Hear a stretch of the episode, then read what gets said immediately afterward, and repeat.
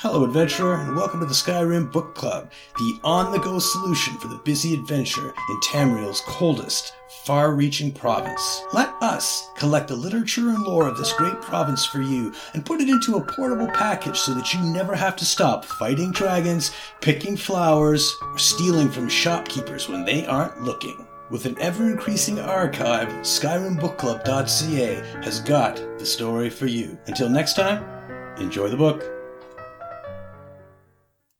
The Tonanaka Shrine, a study in Akaviri mystique by magnate Faina Derek, the history of the intricate Akaviri shrine of Rimmen. When the Khajiit and Rimmen of northern Elsweyr granted asylum to the Akaviri refugees of the fading potentate, the first of the arrivals were bequeathed the unused crypts west of the capital. In these, they would bury the dead that did not survive the flight from the imperial city.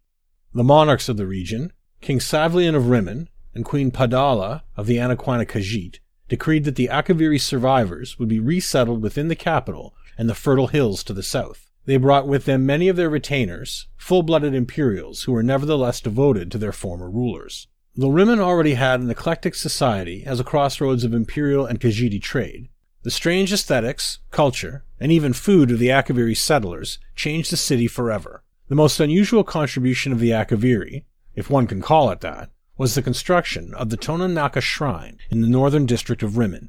Built with Khajiiti stonework influenced by Akaviri architectural styles, the Toninaka Shrine became something of a cultural touchstone for the remaining Akaviri settlers and their former imperial subjects. Their patriarchs commissioned the construction of 10,000 statuettes of carved stone, bringing sculptors and engineers from across southern Tamriel to aid in the project. Indeed, the vast wealth that these Akaviri settlers brought with them to finance the project greatly increased Rimmen's prosperity. However, as the years passed, so few of the Akaviri remained that only five lived to see the shrine's completion. Most had interbred with the imperial population, or settled farther south in the village of Hakashe. When the final statue was placed, these five Akaviri entered the Tonanaka shrine and sealed its doors behind them, placing powerful wards upon it to prevent entry. This wasn't part of the original agreement between the Rimmen authorities and the Akaviri builders, but with the promise of gold, their ire was assuaged.